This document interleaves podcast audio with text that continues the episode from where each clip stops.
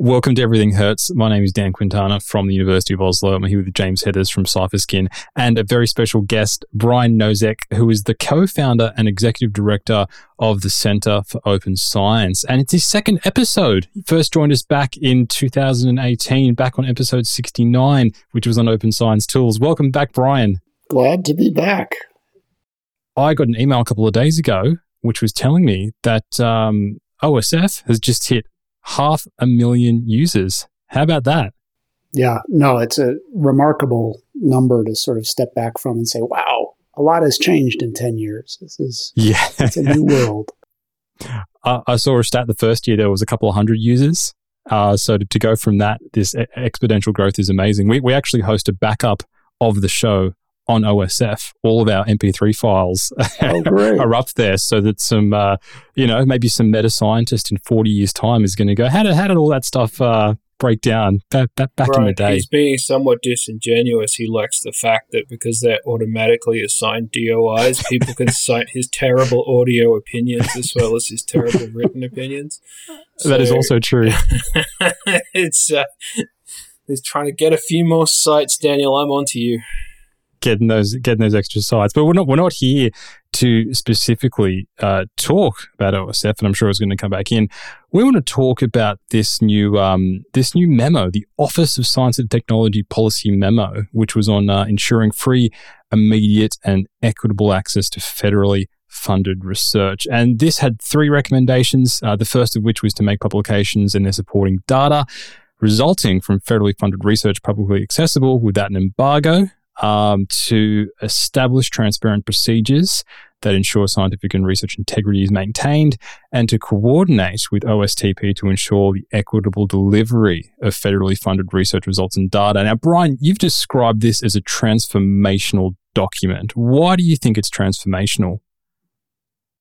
The the major contributions of it are to one move open access from popular and much of the research system to most all of it, uh, and open access in the in the general sense of the term by saying that every bit of federally funded research out of the U.S. Uh, that's reported in a paper should be released uh, publicly without embargo uh, upon finishing you know, peer review, whatever the standards in the publication process. So that used to have a 12 month embargo and only applied to a subset of US supported research. Uh, but now it will apply to all of it.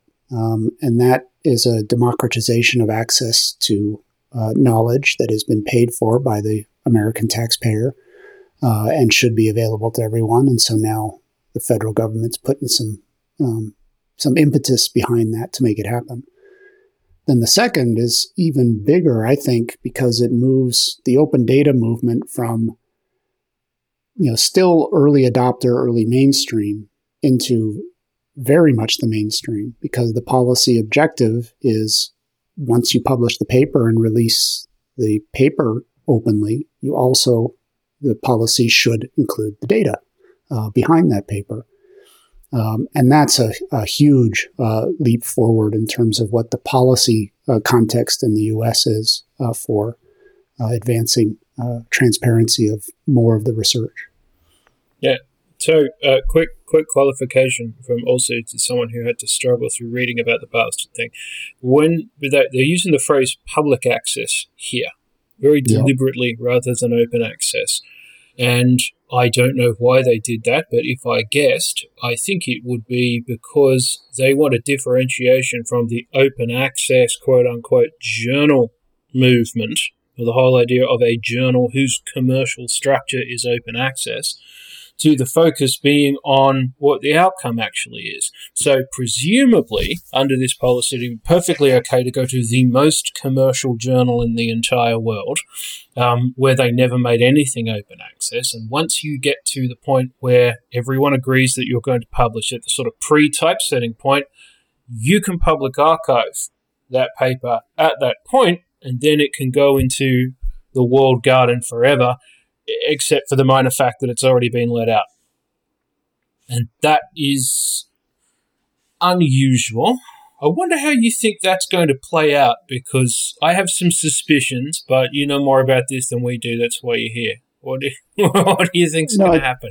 Yeah, that's that's a scenario that would not be misaligned with what is at least stated uh, in the uh, policy uh, as you described it.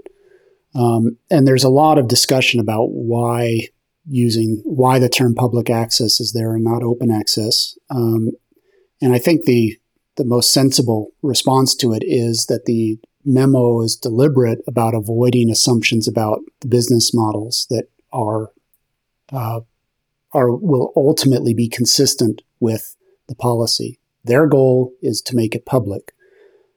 The goal right now, from OSTP's perspective, is not to define what the licensing should be. Um, the uh, agencies can determine that uh, in their development of a policy process, nor is it to dictate what type of openness or public access meets the policy other than the, the definition that they uh, provided, which is the public should be able to read it uh, for free. Um, so that can have a lot of potential uh, licensing models and pu- business models that end up being attached. And and part of the stress, I think, in the community, of course, is wow, some of those models are better for me as a publisher or as a society leader uh, than others. And inevitably, uh, the the requirement for it to be public access will stress a lot of business models.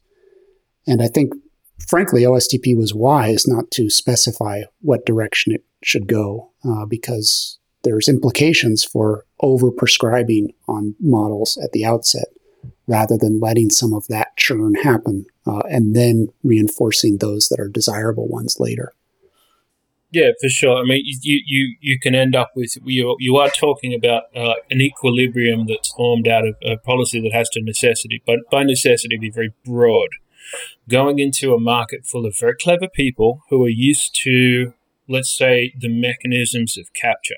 So if you say it has to happen according to as open access framework number two, you know, like you're ordering at Denny's, and you say, "Give us a number two, thanks very much." Um, that will very immediately, and also, I mean, there's also quite there's a few years to plan this. I don't think it'd even take that long. That would immediately be subject to some form of of capture itself. So if they prescribed it, must be in must be in a journal. Eventual product within the journal must be an open access document. Um, I see that immediately changing OA fee structure, and also all the people who control sort of 75% of everything that's published anywhere, all taking a hard look at each other, coming up with essentially the same models, and then putting a structure in place that just immediately deals with that. Um, I mean, they are supposed to. There's, there's, there's someone in a basement right now, Brian, going, damn them, you know, someone someone who has more energy and less wrinkles than than than we do. Um, but I mean, companies will follow their fiduciary duty. That's kind of what they do. So they have headed that off with this, haven't they? We're talking about the outcome and not the process. It's good. It's a good decision. So we yes. haven't got to any. We haven't got to any of your hesitations yet. Yeah. yeah. the so, but you're right. It, it is really saying that this is what we need to get to. Um, there are many paths to get there, and um, I think what this will prompt now that they've sort of set this line in the sand of a date uh, and an end goal is the reckoning that needs to happen among all of the various stakeholders uh, that really are motivated by the mission of science rather than by the profit of science, because they're the ones that have been reluctant to act. Um, the the the groups that are motivated by the profits to be made, they have a very clear objective and they're consistent and will continue to be consistent in pursuing that objective. But those motivated by the mission of science or mission of research, I should say, since it applies to, uh, to the humanities as well, um, like librarians in universities or like society leaders uh, who ostensibly are mission driven for supporting the science and uh, research in, in their disciplinary domain, they do have reckoning moments here, which is okay, this is going to change. How is it that I can align the goals, mission, organization, interests, revenue streams of my society, organization, institution uh, to best meet the goals of the policy that are aligned with the goals that I have organizationally? And there are lots of opportunities there. Mm. Example? Example is moving. So, so I've, I've talked to societies a number of times about the worries about open access. Uh, and one of the things I think has not yet uh, that I've been saying, like, this could actually work, but no society I know of has actually pursued it. Uh, is to really start to think of publication in terms of microservices uh, rather than needing to do the entire process of, you know, peer review, typesetting, copy editing, everything else, dissemination. Societies that are worried about losing their revenue from having the, you know, the crack dealership relationship with a publisher and they get the proceeds from that to run their operations could make a leap, which would be to say, what is our primary asset as a society? It is the intellectual expertise of the members of the society.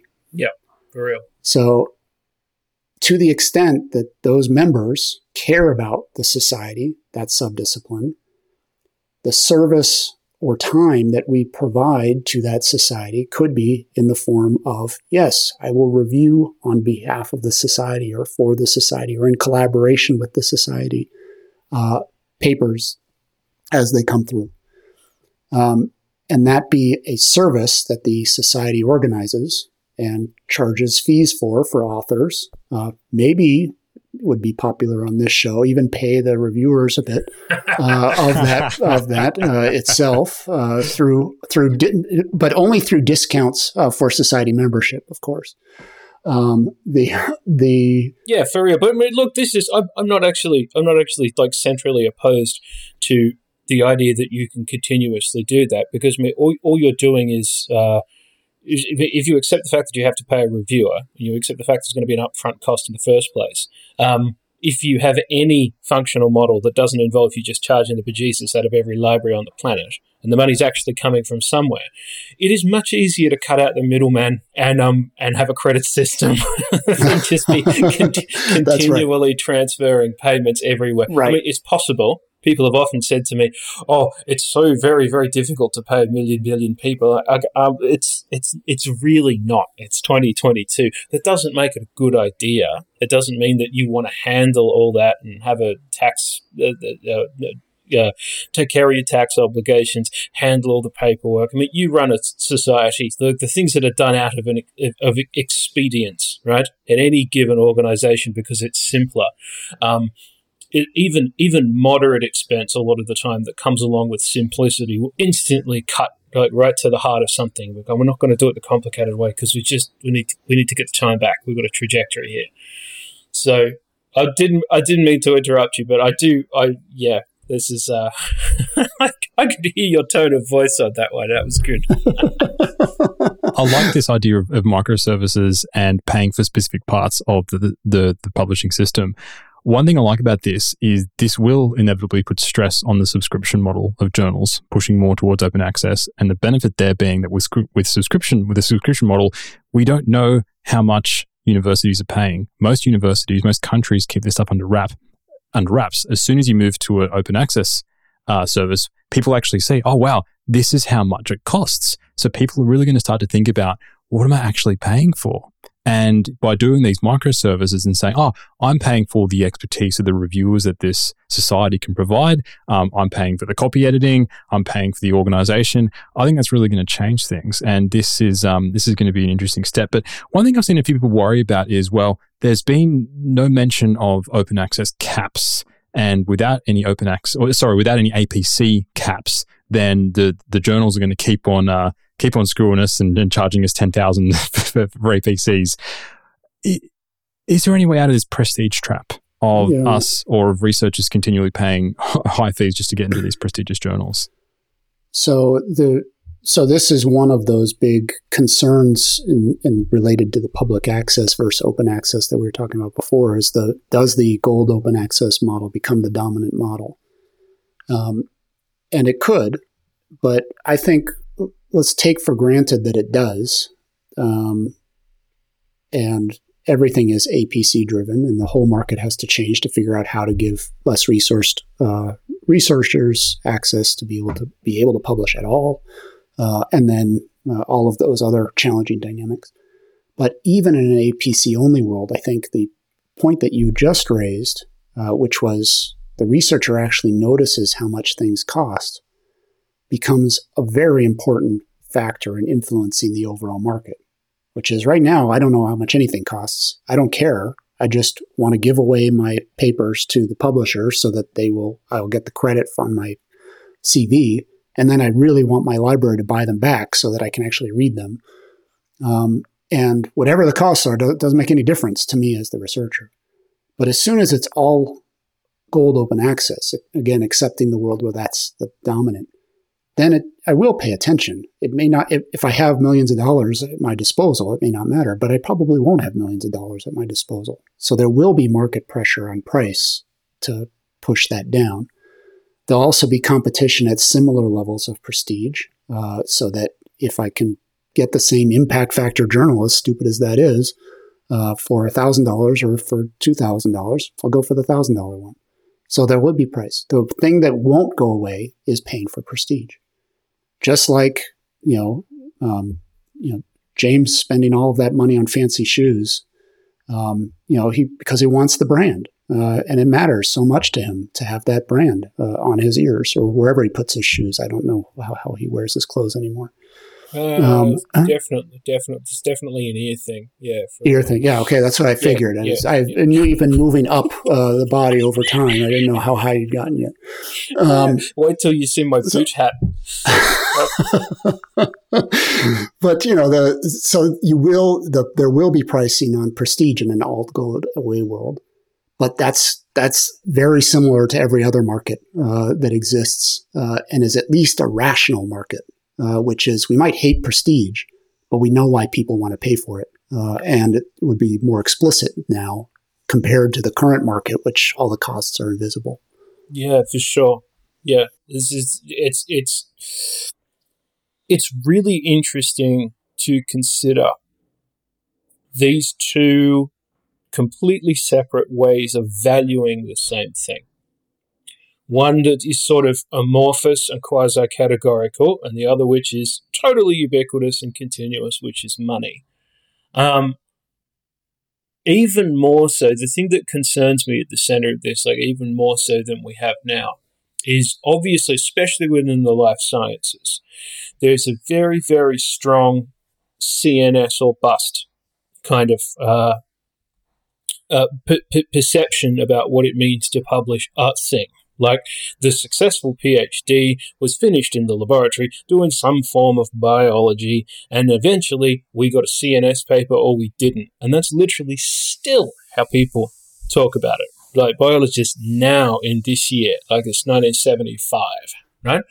Um, I have a concern about that happening elsewhere about the idea that there's going to be a kind of categorical split that happens that comes within any other related domain where there's complicated shit going on and we have to we have to value it on the basis of whether or not it's good or bad.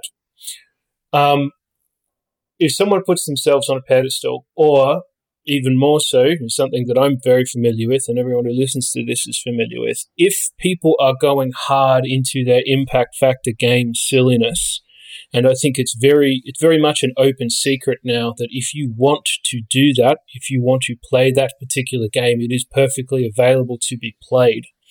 So let's say computational neuroscience or something like that, where we've got an impact factor of four um, you could probably juice that to eight or 10 within three to five years of trying. And at that point in time, um, with the with the idea of there needs to be component value to the thing that I'm essentially selling back to you, then there's a balkanization that's possible, which doesn't feel like a good idea.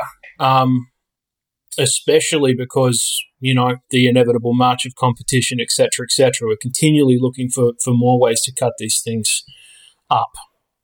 Um, there's an article just today. Uh, well, maybe it wasn't today. I read it today. That's in Science about people like they struggle. They're struggling to get. They're struggling to get postdocs. They're struggling to get people into their lab, etc., etc.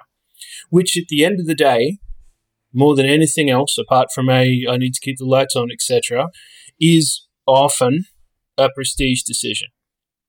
If you're going to go to the fancy place, they're not struggling. I promise you, there's no one, uh, there's no one in some uh, a, a, a, lab at Yale who's going, oh, where are all these? What what am I going to do? No one's applied to come and become to, to be a postdoc here. Um, that that's that's never going to change. That's never going to change because you have uh, there's there's an implied there's an implied payoff. It's the reason Harvard treat their junior faculty so terribly, is because as far as they're concerned, they're, con- they're con- conferring a tremendous amount of uh, value to you just by the fact that you can say you were there. Uh, even if they uh, run you like a greyhound for five years and then suddenly forget your tenure down the back of the couch. So, I hope I hope that made sense. I, I fear I fear these things increasingly assorting into alleged categories like this. Yeah. So what I'm not putting stringing together perfectly in your argument is how does the public access mandate accelerate that?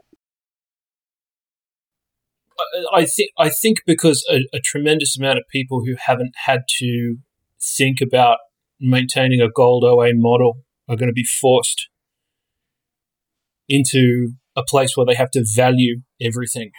Um, in short, it was like more, more, more societies, more associations thinking like publishers.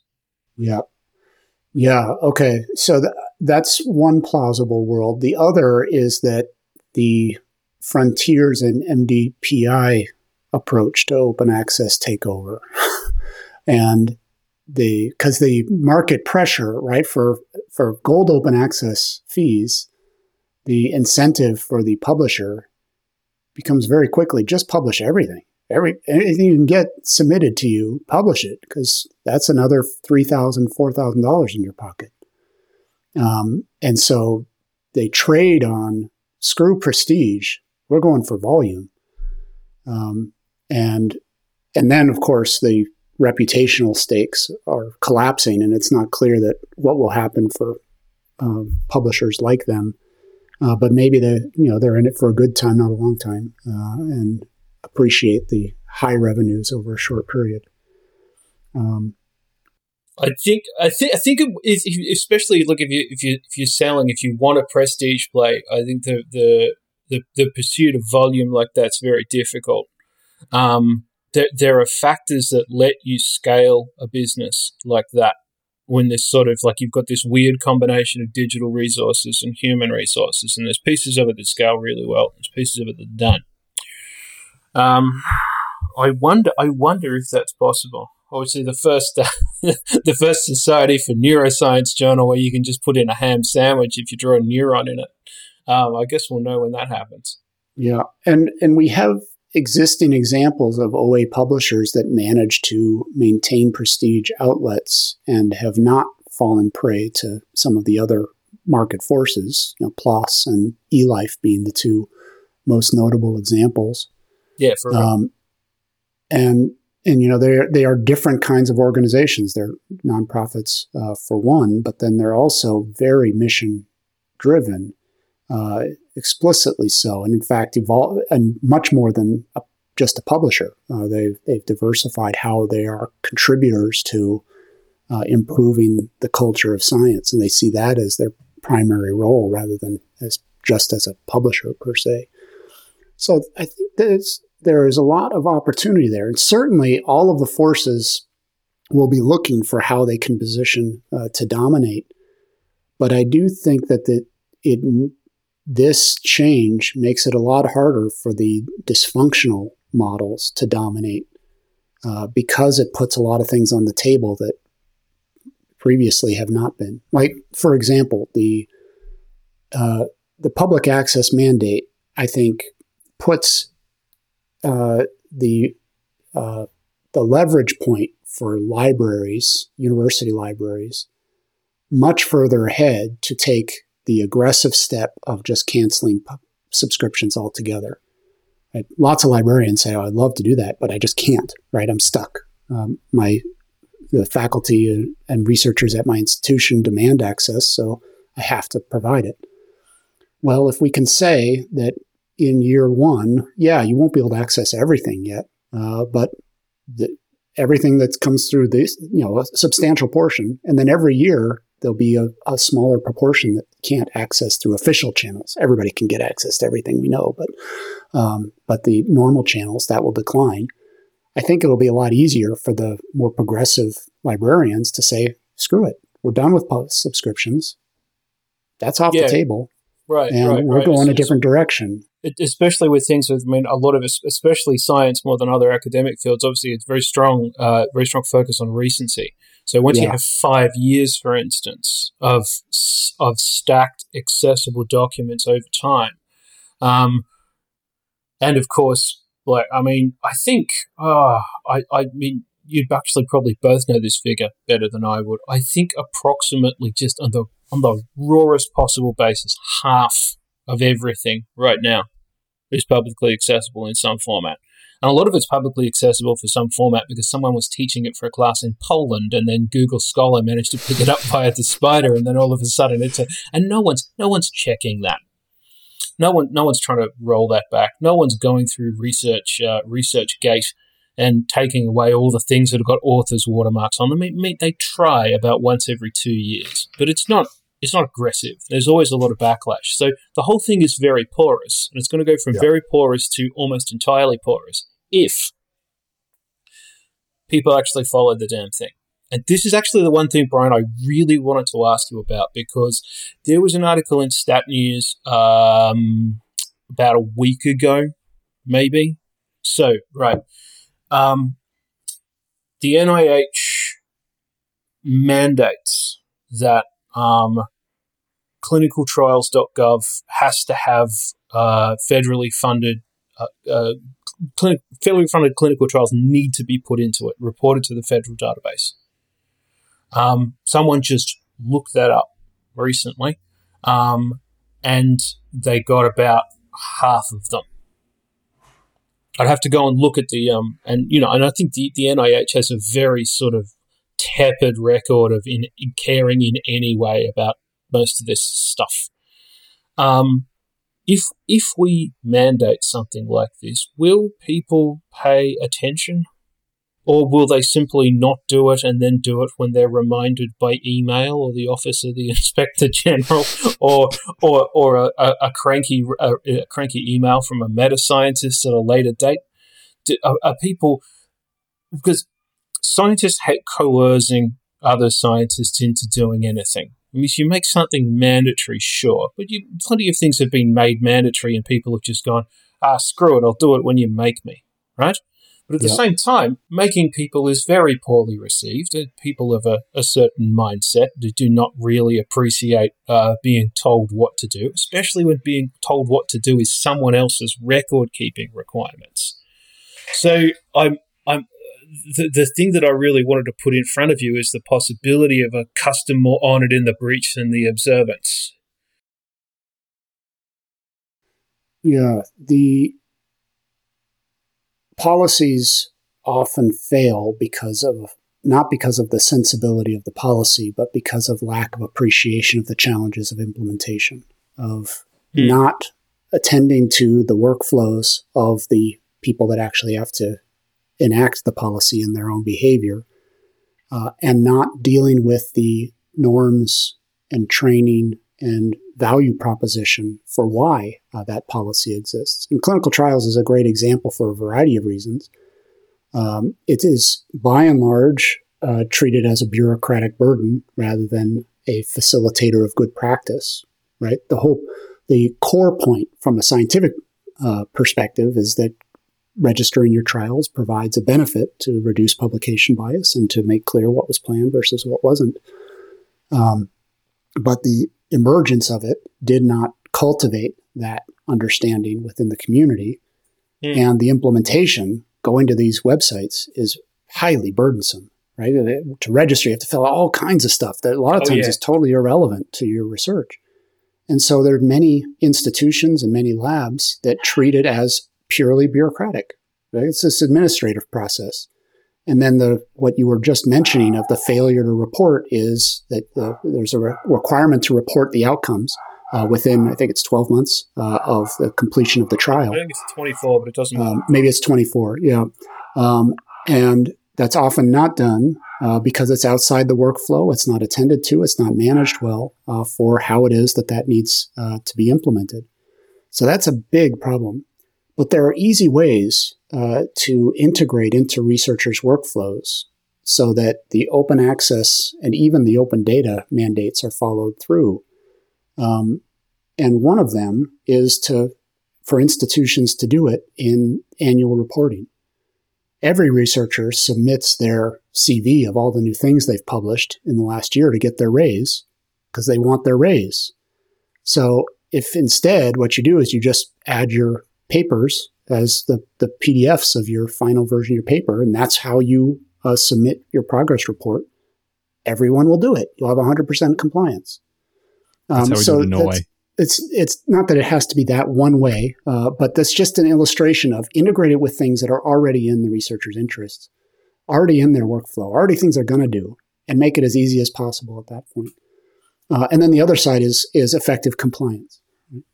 Yeah, Brian, it's almost it's almost like you run an organization that at its primary level helps people organize things that are difficult to do and that people will do the right thing in air quotes when it's uh it's not made particularly burdensome for them. Right. It is ridiculous to rely on good intentions. As much as I believe in the good intentions of many researchers, most researchers even, uh, to rely on good intentions is a fool's errand because I have good intentions to do lots of things that I don't do. Uh, and it's because they're burdensome. Yeah. Uh, they're hard. I forget. Uh, I don't know how to do it. Oh, well, all kinds of reasons I don't do those things that I really wish I did. Mate, if you're like me, you think I'm going to do the thing because I'm supposed to. You open up, you look at the first page, you see 14 boxes that you have to fill out, and you go, oh, fuck that. like, I'll get to it in my spare moments because God knows yeah. all of us are just, just beset with spare moments all the time. Yeah. I mean, yeah, yeah there's a pandemic, post pandemic scientific environment, um, regardless of where you work. It's just, um, I don't know. I mean, it's, it's a lot like a beach party, to be quite honest. Um, this is uh, us talking to you in your mandated 45 minute window where you actually have available time for the week. yeah. Um, it, it's, yeah. I, uh, I, I often think about when I see see things like this. I often think about SaaS businesses a lot.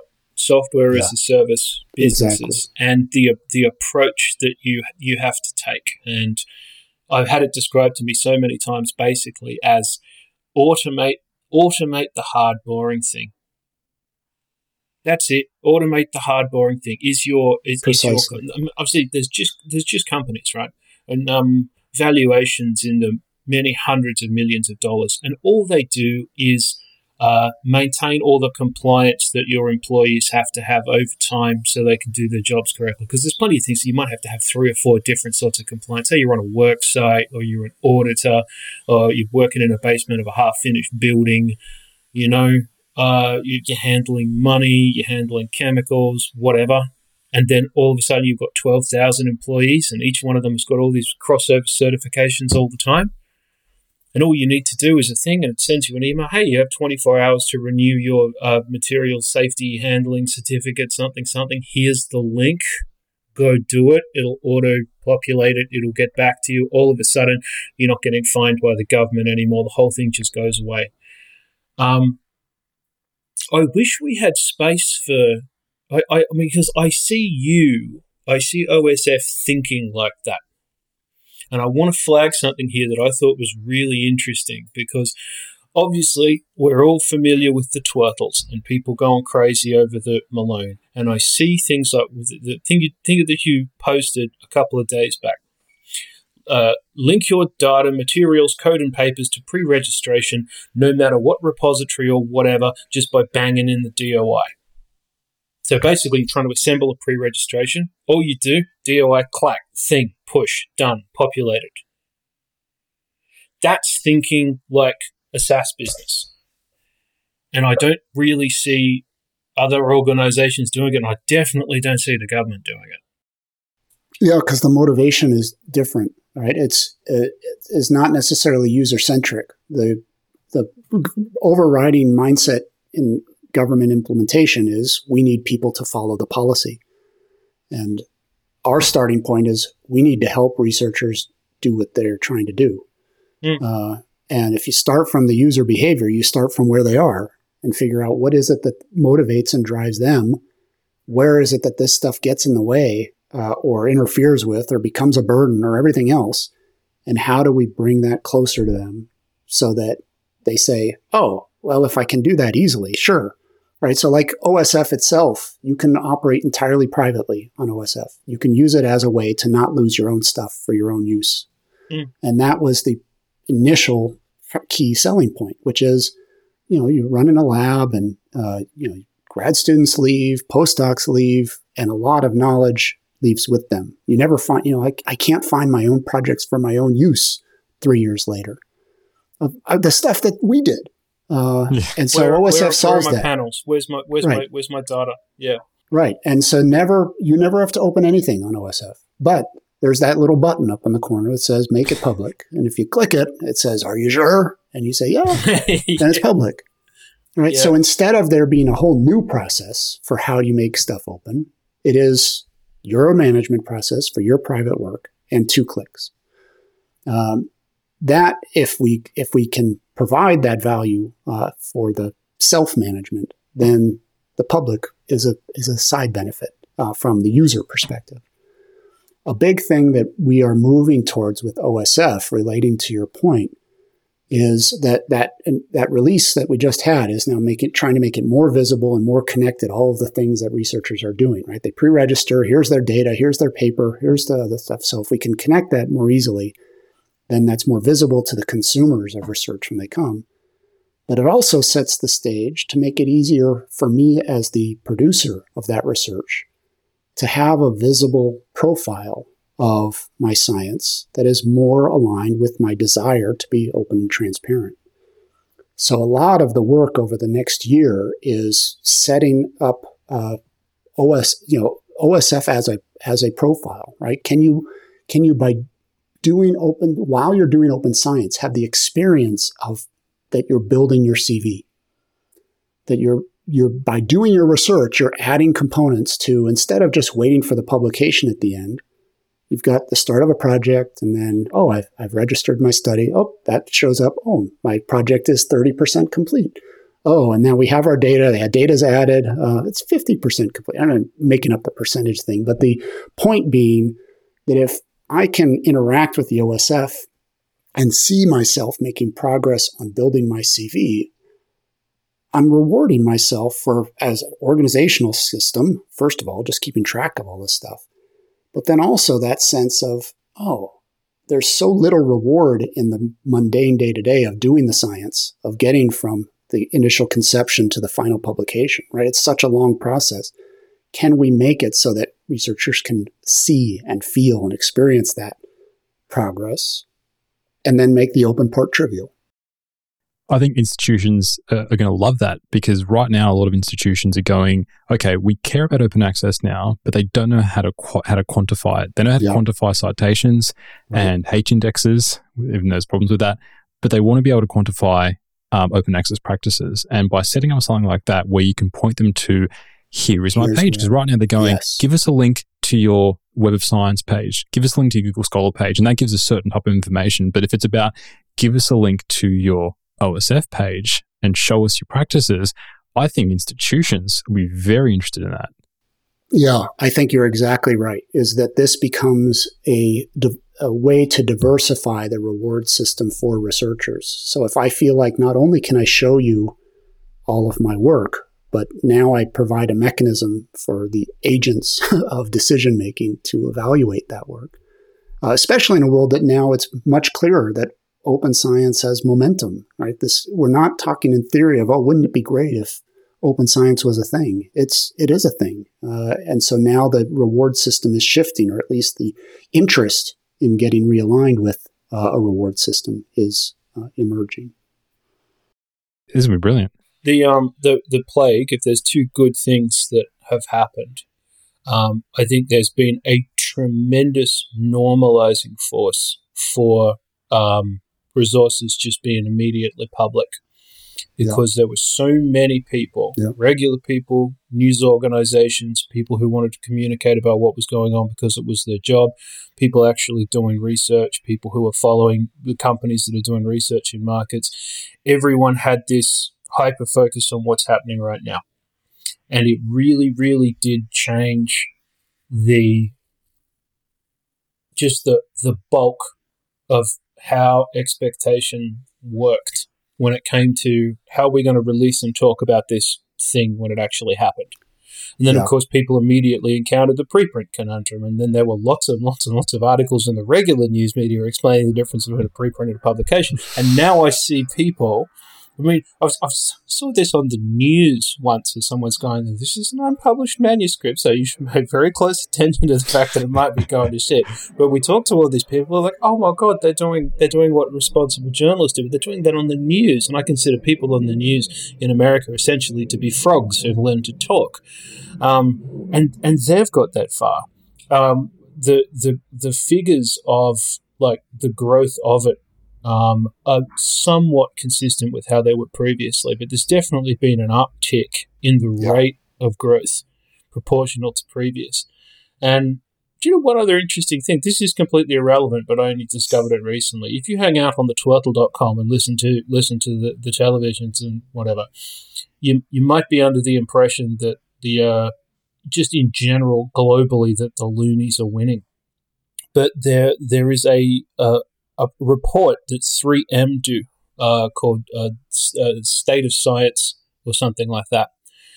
And the bump that was sort of, do you trust scientists? Do you trust the scientific establishment? Are they lovely people? You know, are their white coats full of smiles? Blah blah blah.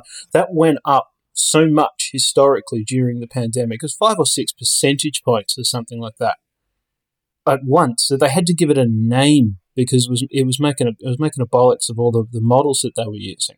So that's the, the sort of that's the sort of collective impression. And the other the other nice thing that the horrible, terrible plague has conferred to us. So there's it's it's definitely been a normalizing force though for the idea that the I, I, ideas are allowed to be in the public domain beforehand. Um, I, I have no information on how this would have uh, crossed over with OSTP setting up policy because I know that takes a period of years and they have a period of consultation because they probably talked to you a few times. They've definitely talked yeah. to me um, yeah. when it comes to the misconduct stuff. Um, I wonder if they were related because like, even even Uncle Donald's oh, yeah. administration were thinking about doing something more formal about this during the plague. I don't think they did it, but it was they're like it was no, seriously it was considered. Progress.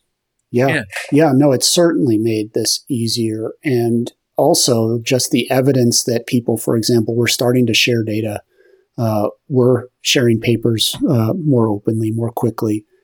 Just the fact that that's happening more really lowered, I think, the um, uh, the barrier uh, for them to take a, a very assertive stance uh, with the memo.